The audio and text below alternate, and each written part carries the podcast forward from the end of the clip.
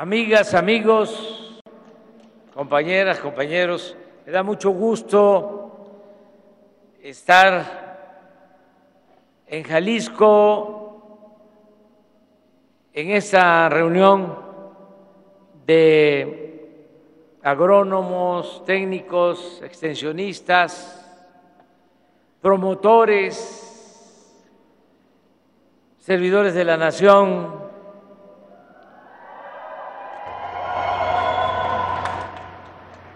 trabajadores forestales, quienes trabajan en asuntos agrarios, quienes trabajan en las comunidades, en los ejidos, en las rancherías, en los pueblos, en el medio rural. Esta reunión, que ya es la segunda, del día de hoy tiene como propósito el que iniciemos una jornada, una campaña de producción para el autoconsumo, una campaña nacional, porque tenemos que hacerle frente al problema de la inflación, de la carestía de la vida. La inflación perjudica mucho porque aunque se tenga más ingresos, cuestan más las mercancías y llega la inflación a nulificar el ingreso. Podemos estar aumentando, como lo estamos haciendo, el salario, pero si aumenta el precio de los alimentos, y de otros bienes no sirve de nada o no se compensa, hay pérdida en el poder adquisitivo del salario. Por eso necesitamos enfrentar este fenómeno que no surge en nuestro país. Es un problema mundial, así como nos dañó mucho y nos entristeció la pandemia. Ahora que está pasando, nos viene esta nueva calamidad. Claro, no se compara. La pandemia causó muchos daños y muchos dolores y tristezas.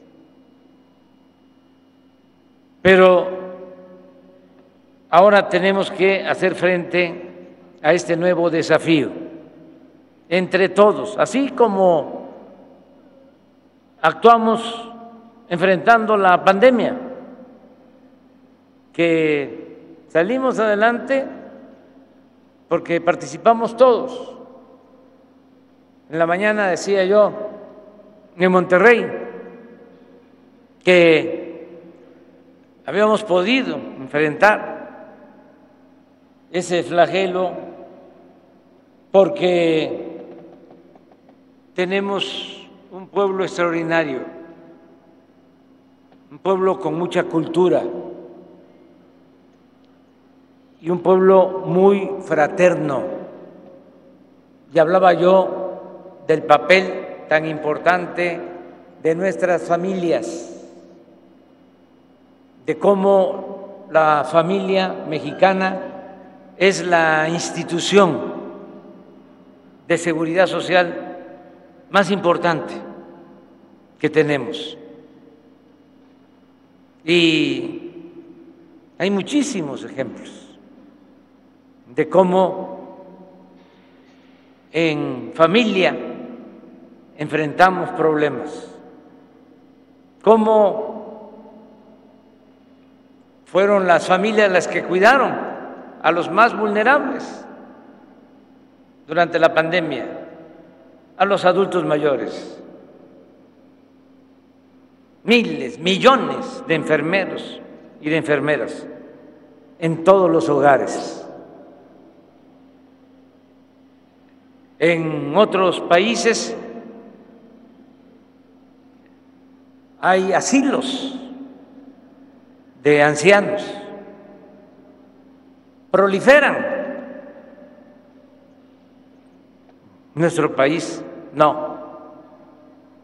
Cuidamos a nuestros adultos mayores.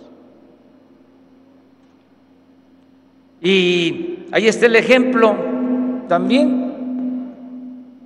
de los migrantes. Cuando más los necesitábamos, más nos apoyaron. En plena pandemia enviaban y enviaban recursos a sus familiares en México. El año pasado ya alcanzaron las remesas 51 mil millones de dólares. Y en estos meses siguen creciendo. Este año va a ser otra vez récord, 60 mil millones de dólares. Es la principal fuente de ingresos de nuestro país. Por eso, cuando eh, me apretaban eh, pidiéndome que solicitáramos créditos, que endeudáramos al país para hacer lo mismo de siempre, pedir dinero prestado y salvar a los de arriba, lo que fue el FOA porque esa es la fórmula más usual en el modelo neoliberal o neoporfirista, convertir las deudas privadas en deuda pública. Dijimos, no, vamos a salir y vamos a rescatar a la gente de abajo hacia arriba. Nada de que si llueve fuerte arriba, gotea abajo. Que se vayan con ese cuento al carajo.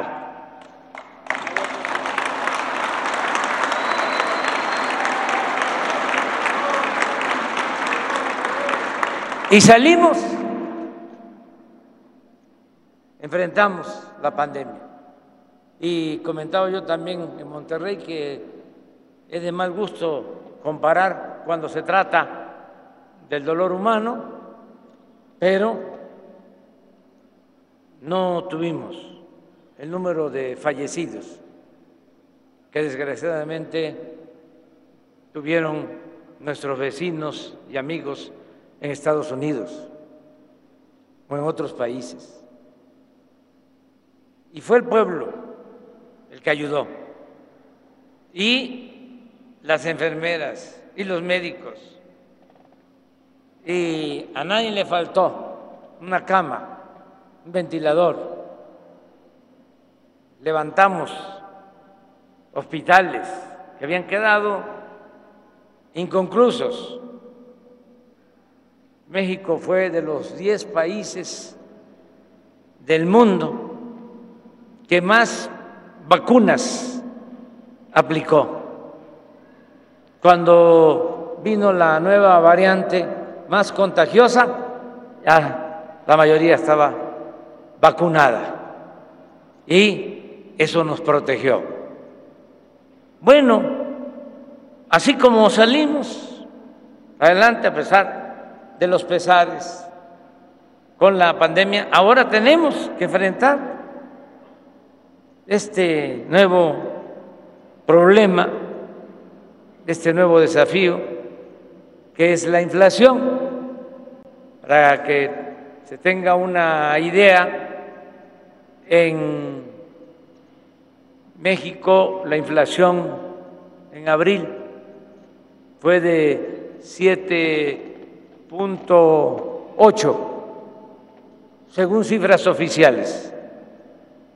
En Estados Unidos, 8.4. En marzo era un punto de diferencia. Nosotros 7.5 y ellos 8.5. ¿Qué nos ha ayudado? ¿Por qué tenemos menos inflación que ellos? Y que otros países de América y de Europa. Nos ha ayudado el que tenemos más control sobre los energéticos. ¿Se acuerdan cuánto hablamos de que teníamos que producir lo que consumíamos? y que era un absurdo vender petróleo crudo y comprar gasolinas, que era como vender naranja y comprar jugo de naranja. Bueno, pues desde que llegamos ya cambió esa política. Ahora estamos procesando nuestra materia prima. Nos dejaron seis refinerías en ruina y se empezó a invertir a cambiar las plantas, se han destinado como 35 mil millones de pesos para mejorar esas seis refinerías. Y ahora, pues ya estamos comprando menos gasolinas en el extranjero. Y por eso también se está construyendo la nueva refinería de Dos Bocas que vamos a inaugurar en el mes de julio que va a tener capacidad para procesar 340 mil barriles diarios. Y ya el año próximo dejamos de comprar la gasolina y el diésel en el extranjero.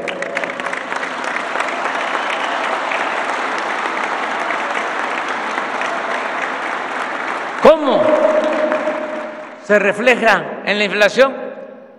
Pues eh, ese porcentaje de 7.8, la inflación en energético en México es 0.6,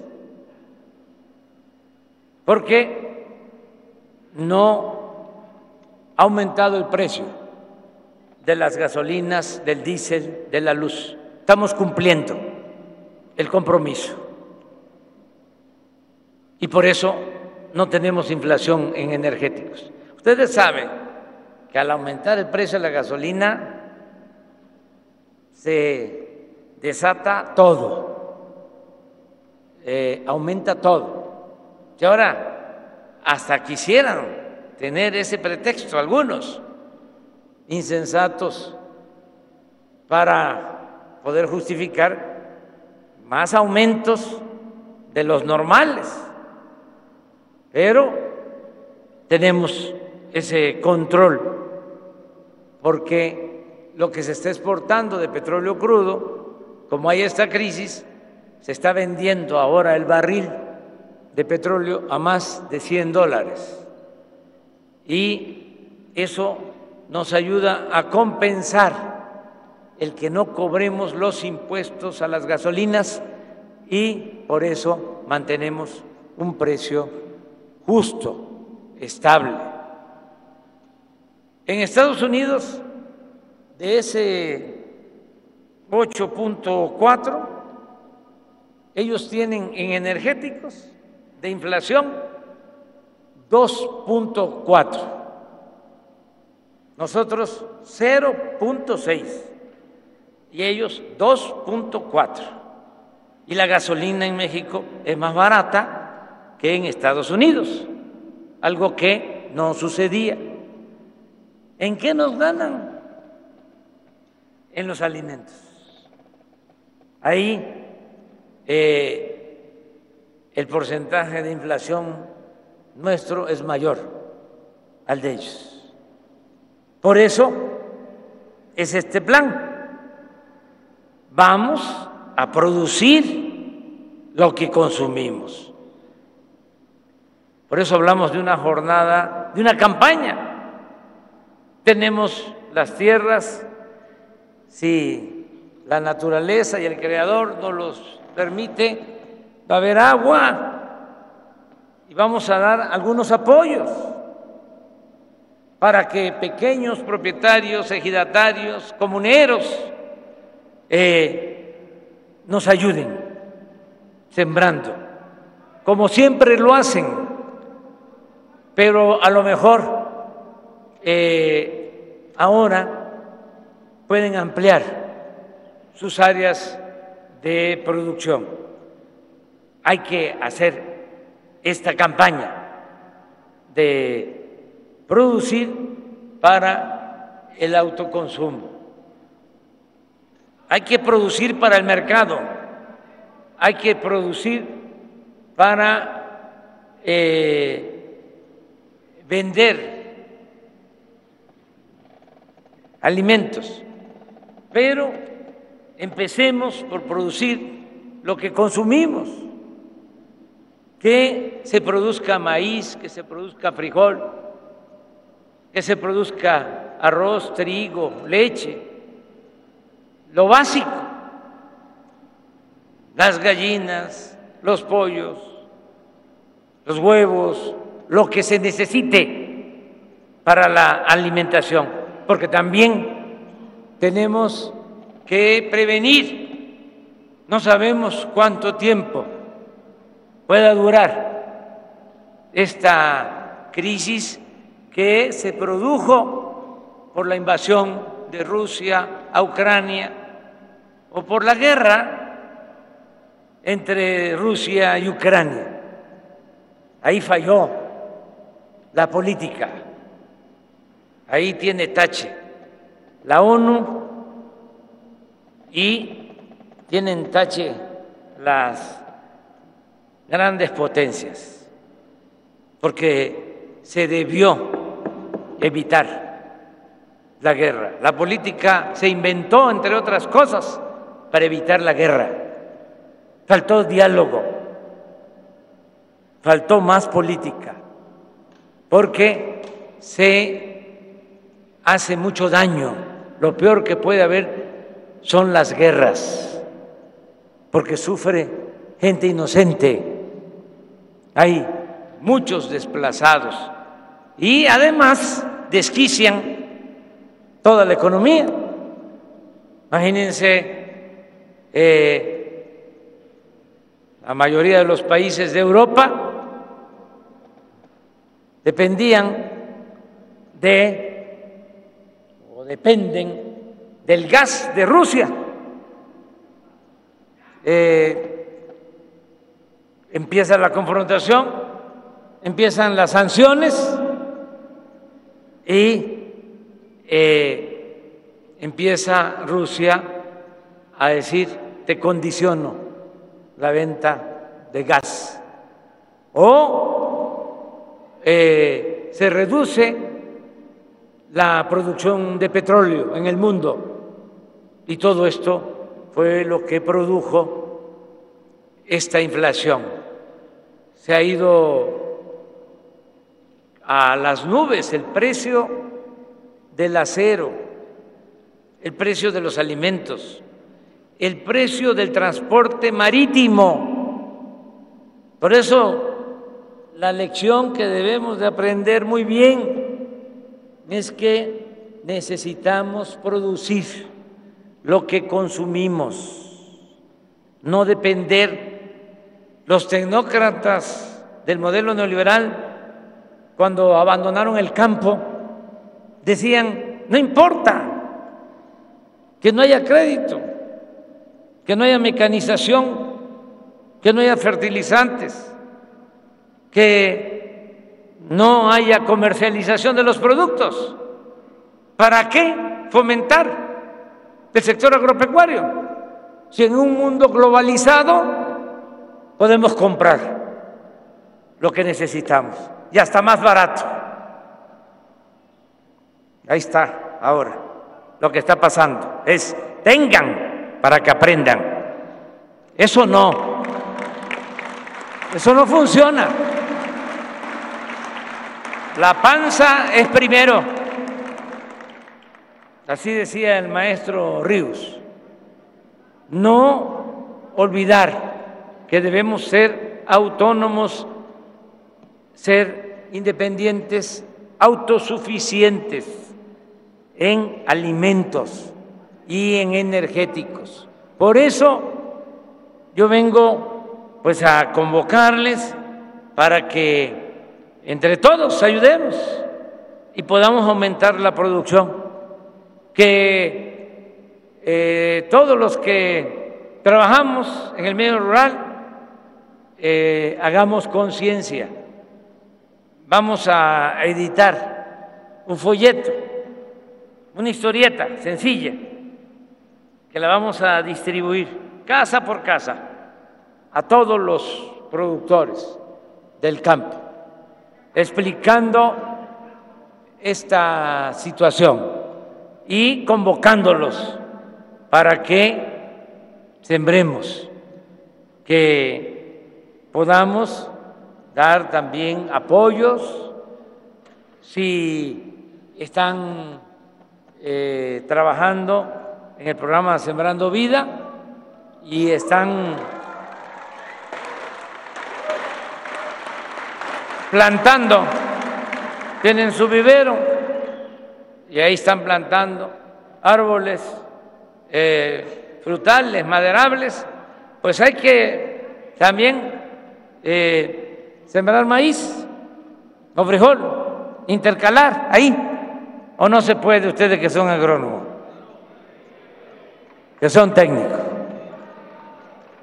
Aprovechar este, eh, los espacios para eh, sembrar todo lo que se pueda de maíz, de frijol, de básicos y estamos ya eh, revisando cómo vamos a apoyar con los fertilizantes, porque también eso se fue a las nubes. Y volvemos a lo mismo. No crean que es obsesión, es que no hay que olvidar no odiar, pero no olvidar. Eh, ¿Se acuerdan que hace 30 años éramos autosuficientes? Producíamos los fertilizantes. Pues vendieron Fertimex. De ahora tenemos que comprar todos los fertilizantes y en unas circunstancias como esta se nos complica más. Entonces, tenemos por ahí unas plantas que dejaron porque hicieron una tranza, me llevaría tiempo aquí explicarles.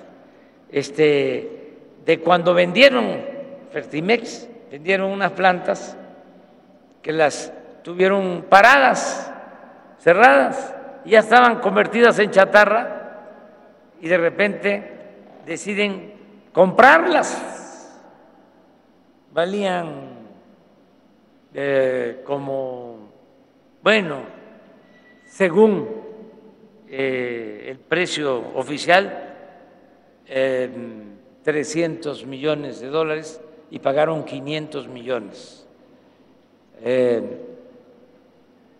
y ahora que llegamos, se logró que el que hizo el negocio devolviera o se comprometiera a devolver los 200 millones de dólares y ya ha entregado 100 millones de dólares.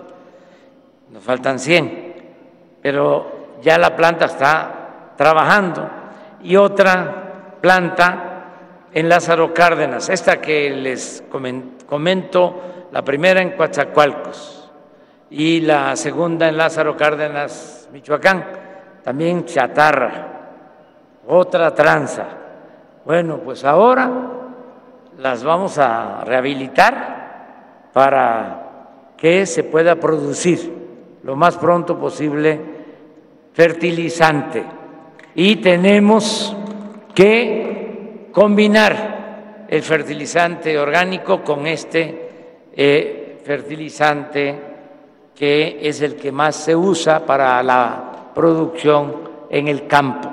Entonces, estamos ya viendo cómo vamos a hacer llegar el fertilizante. En Guerrero es el único estado donde se entrega, tenemos el compromiso de entregar de manera gratuita todo el fertilizante a los productores, es decir, a todos los productores. Ese programa ya se amplió a Puebla, a Tlaxcala, ya se amplió a Chiapas, a Oaxaca, a Zacatecas, a Nayarit, pero ahora lo vamos a tener que ampliar también a otros estados. Vamos a ver cómo le hacemos para que se cuente con el fertilizante. Vamos a seguir manteniendo los precios de garantía para los básicos, aunque ya no nos funcionan tanto como al principio, porque antes eh, le compraban el frijol al productor a seis pesos el kilo. Y nosotros ahora creo que está a 14 pesos el kilo, el precio de garantía, pero ya no hay quien nos venda a 14, porque ya vale más. Claro, si quitamos el precio, eh, vuelven otra vez los coyotes, ¿no? A abusar. Entonces, el precio de garantía no lo vamos a quitar para los básicos. Lo mismo en el caso de la leche, lo digo porque este es un estado productor de leche. Bueno, este estado de Jalisco es como aquí, lo mencionó Enrique Alfaro, el primer lugar en producción agropecuaria en el país. Un aplauso a los productores de Jalisco. Y tenemos el otro programa que es Producción para el Bienestar, que se entrega, que se entrega un apoyo. Entonces vamos a valorar bien eh, ¿Cómo le hacemos para ayudar y que haya un estímulo? Además del patriotismo, además del humanismo que hay siempre en los mexicanos y de manera especial en los productores, en los campesinos. Entonces, además de eso, qué apoyo vamos a dar adicional para aumentar la producción y enfrentar el fenómeno de la inflación, porque la mejor receta es producir. Las naciones no progresan, no salen adelante si no producen. Hay la otra opción, la de la especulación financiera pero eso es ficticio. Eso no tiene bases sólidas para el desarrollo de las naciones y de los pueblos. Lo que tenemos que hacer es fortalecer nuestra actividad productiva.